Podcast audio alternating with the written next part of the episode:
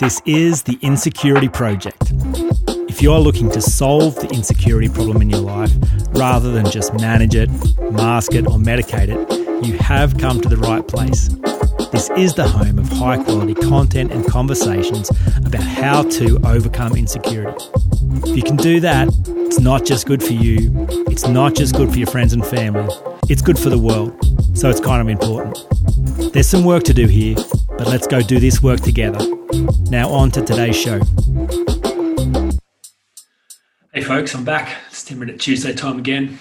Sorry for those who are bitterly disappointed that there wasn't an episode last week. I did plan on putting one out, uh, then I didn't. I ran out of time before being off on my thinking retreat. Uh, such a great week being away. It was hard. It's hard thinking, hard reviewing everything, my whole life, uh, making sure I'm thinking clearly, strategically. It's wisdom. That's going to work. Uh, it was a, a, hard work. In fact, I came home on the weekend and just was useless. Did nothing. Uh, but yeah, an amazing, amazing thing to do, and I'm so grateful that I was I made that time, and I think everyone will benefit because it just means the the offering gets refined, updated, improved, and the insecurity project keeps doing good work in the world. Uh, so it's it's interesting reflecting on this year too. What what an extraordinary year! Um, I, I, think the gift, if I had to pinpoint the biggest gift of 2020, and it, you know, even that word might be strange for people. What what gift? There was no gift. I think there was. I think there was a big gift in 2020, and and that was uh, the loss of certainty for people. I think the gift when when your world gets thrown into chaos is it means uh, a bunch of fear comes to the surface that you may not have even known. A bunch of stuff that was lying dormant now comes to the surface, and the beauty of it being on the surface is you can now deal with it. You can resolve it. Whereas it's probably just as toxic, just as destructive underneath the surface, but you couldn't see what it was doing. The loss of certainty uh, means that it's laid bare and what a, what a beautiful opportunity. So, so many people this year have reached out from a point of great pain and chaos that they wouldn't have been otherwise. And it's been great because then they've got to work through insecurity and uh, solve this problem. So, so today I want to talk about the 80 20 principle. So, uh, Richard Koch has built on Pareto's principle, the 80 20 law, and, and he's, this book, The 80 20 Principle, is, is game changing. That was the main framework that I used to do my thinking retreat and, and my review so, so the basic idea is that uh, 80% of your success is coming from 20% of your efforts. Uh, in, in almost every area of your life. You think about as a parent, you're doing a lot of stuff. Uh, but if you were to review the data, 80% of your success as a parent, the things that are contributing positively to your child's existence, comes from 20% of your efforts. And 20% of, of the success is driven by 80% of your effort. So it kind of makes sense if you can get clear about what the 20% effort that yields 80% results is and do more of that and work out what the 80% stuff you do that only gets 20% uh, success and do less of that, well, you become more and more efficient. So when it comes to business, uh, 80% of an organization's activity yields 20% results.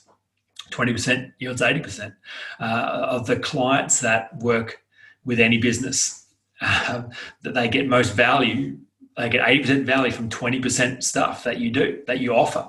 So if you can get clear on what the 20% is and do more of that, then things improve. So when I think about the 80 20 in terms of solving insecurity, I think it's a really useful thing to get clear on. Because I would say um, people trying to solve this problem, there's a lot of activity going on, there's a lot of intention, there's a lot of effort, there's a lot of work. But I would say it's true that that uh, 20% of what people do to solve insecurity yields 80% results, and 80% of what people do only yields 20% results. So if I had to pinpoint the 20% activity that yields 80%, uh, here's what I would say would be the most effective things, the stuff that genuinely transforms people's life. So, um, you know, within the seven essential practices, I think there's a kernel of, of truth and action that is is breathtaking in in its ability to transform your life. So if I had to pinpoint it, here's here's how I'd go. So practice one, step into the light. What's the 20% within that practice that yields 80% results? I would say it's all about precision in problem solving, in accurately seeing what the problem is. So uh, you probably heard me say a number of times that the insecurity problem is most precisely described as a problem about your own opinion of yourself. It doesn't it doesn't feel like that. It feels like it's a problem associated with your fear of failure or rejection or not being good enough or you know, there's a bunch of abstract ways that I've got low self-esteem, I've got the imposter syndrome. There's a bunch of weird ways of describing it. And a lot of activity gets wasted within those definitions if you can laser focus and go, no, this is a problem of my own opinion of myself. This has got nothing to do with what anyone else thinks about me. This is entirely about what I think about me. And hold yourself in that space. Just that awareness is transformative. There is enough within that little piece of problem solving clarity to get you into the whole process. So every time I watch a person stay there and not get distracted uh, and, and move away from that central theme, if they stay there, they, they, they move forward dramatically. This is a problem about your own opinion of you. Second practice, responsibility. So I watch people fall into the trap of wanting to blame someone else for that opinion, thinking, well, yeah, sure, I've got a problem about my opinion, but the reason I've got this opinion is because of what was said to me. My, my mum was, was unkind. My dad never encouraged me. My, my school teacher was cruel. I was bullied. That's why I've got these opinions. It's someone else's fault. Makes sense, right? Easy to waste a lot of energy thinking about what should have and would have and could have happened had you had better conditions or more support or more love. Um, but it's misdirection, right? That's not where the action took place, I promise you. It took place within your own sense making paradigm. You were the one that formed the opinion, it's all you. Uh, and and the moment you can understand that and realize that the pen has always been in your hand, you've always been the one deciding what things meant about you um, and, and stay in that space, then it, it changes everything. Because instead of thinking, well, how do I write new stories? Well, how do I tell stories? Well, like, hang on a minute. You've, you've been telling stories your whole life. You know very well how to tell stories. It's all story. And you've been the one telling those stories. So stop looking outside yourself for this solution. Practice three, stack the pain. Um, the 20% effort that yields 80% results in that is just an accurate cost assessment. So just some clear thinking um, reviewing the data around how the opinion of yourself is actually costing you. Because it's easy to avoid that. It really is. That's the example of smoking. People smoke cigarettes simply by ignoring the pain. Easy to do. Very easy to do. Just because something's killing you doesn't mean you have to pay attention to that. If you did pay attention, it would be beautiful because that would create massive pain and massive motivation. So to just stop and just notice really clearly all the ways this, this opinion you formed about yourself is costing you. And then, and then to stack pain on that opinion. So like the trap I, I see people make is they they stack pain on themselves. So they blame themselves for that opinion. That's not useful. That's wasted effort. That's 80% effort that's only going to yield 20% results. 20% effort is stacking pain on the opinion. Like you're fine. You've always been fine. The problem's not you. The problem's your opinion of you. You get that? You weigh the cost of that opinion, how it's costing every area of your life. Wow, dramatic impact, transformational impact.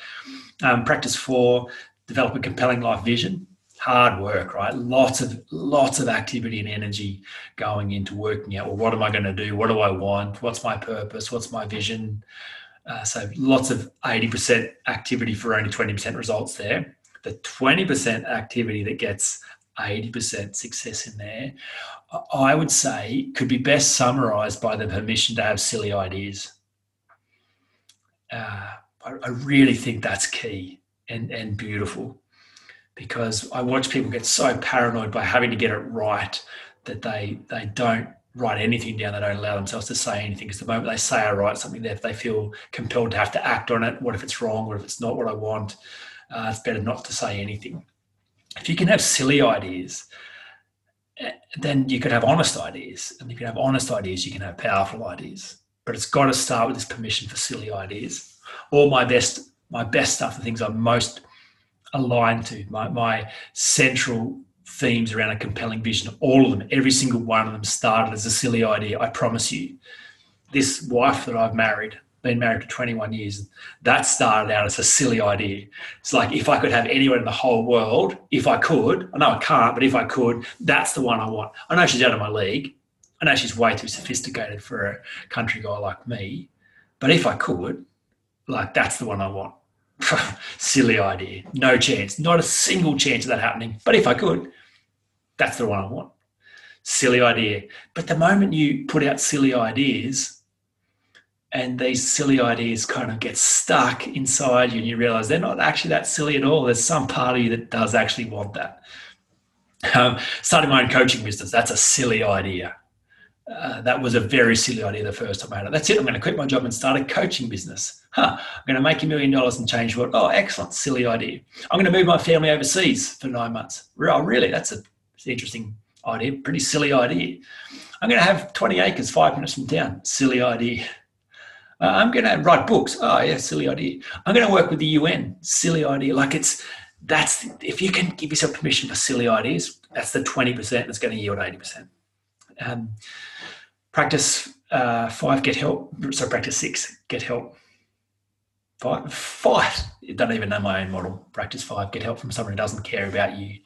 Um, like I would say, in, inevitably, the most transformation of any of the activity happens within coaching conversations, and that's not because I'm trying to you know, big note my ability as a coach. I'm just saying when you have a clean conversation with someone who doesn't get in the way, it's it's extraordinary. Every time coaching conversations are what creates extraordinary results for people. They're the moments of breakthrough are in those conversations. So you've got to have conversations. You've got to uh, position yourself with someone skillful enough to hold you in the space where they're getting in the way. Um, practice six, be the hero. So the 20% that yields 80% there would be reconciling the past. Like the willingness to review the defining moments. Just to go, okay, I'm, I'm terrified that that thing that happened means something really bad about me. And I've never had the courage to go and look at it to see if it's true. Okay, well, I better go and have a look at it and see if it's true. There's no other way around it. So to kind of objectively go back and review the data around defining moments and reconcile those events. What what does this mean? Does it mean that I'm bad? And if it does mean I'm bad, we don't recover from that. But that's an option. Could this opinion be true? Only one way to find out. And just one by one, reconciling the defining moments, the moments that you have used to say something bad about yourself, the origins of those opinions and practice seven rewrite the story. So I would say that 20% activity is always morning rituals around story state strategy. So first thing in the morning, storytelling work, deliberately being clear about deciding who you are, who you want to be, and writing that story, saying out loud, visualizations, affirmations, storytelling, then priming your state, then doing work from that. If you just get up and do strategy, just go do work based on whatever state you find yourself in with no work reviewing old stories and creating new ones, you remain stuck. So, uh, 80 20 principle is breathtaking. It applies to every area of your life. Um, it applies to solving insecurity. Uh, so, I hope that's given you some insights into the stuff to really pay attention to. Uh, cool. So there'll only be a couple more 10 Minute Tuesday episodes for the year.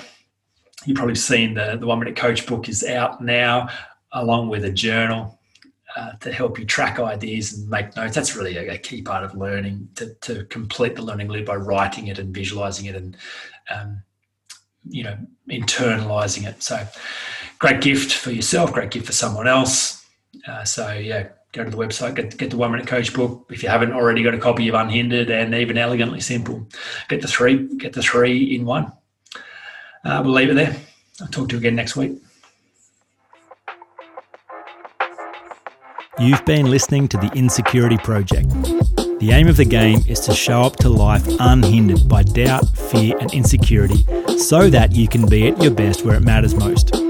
Now, if you're ready to begin the work of becoming unhindered in your life, the Unhindered Short Course is an eight part video series designed to help you do exactly that. And at only $99 for a limited time, it's an offer too good to refuse. For more information, go to theinsecurityproject.com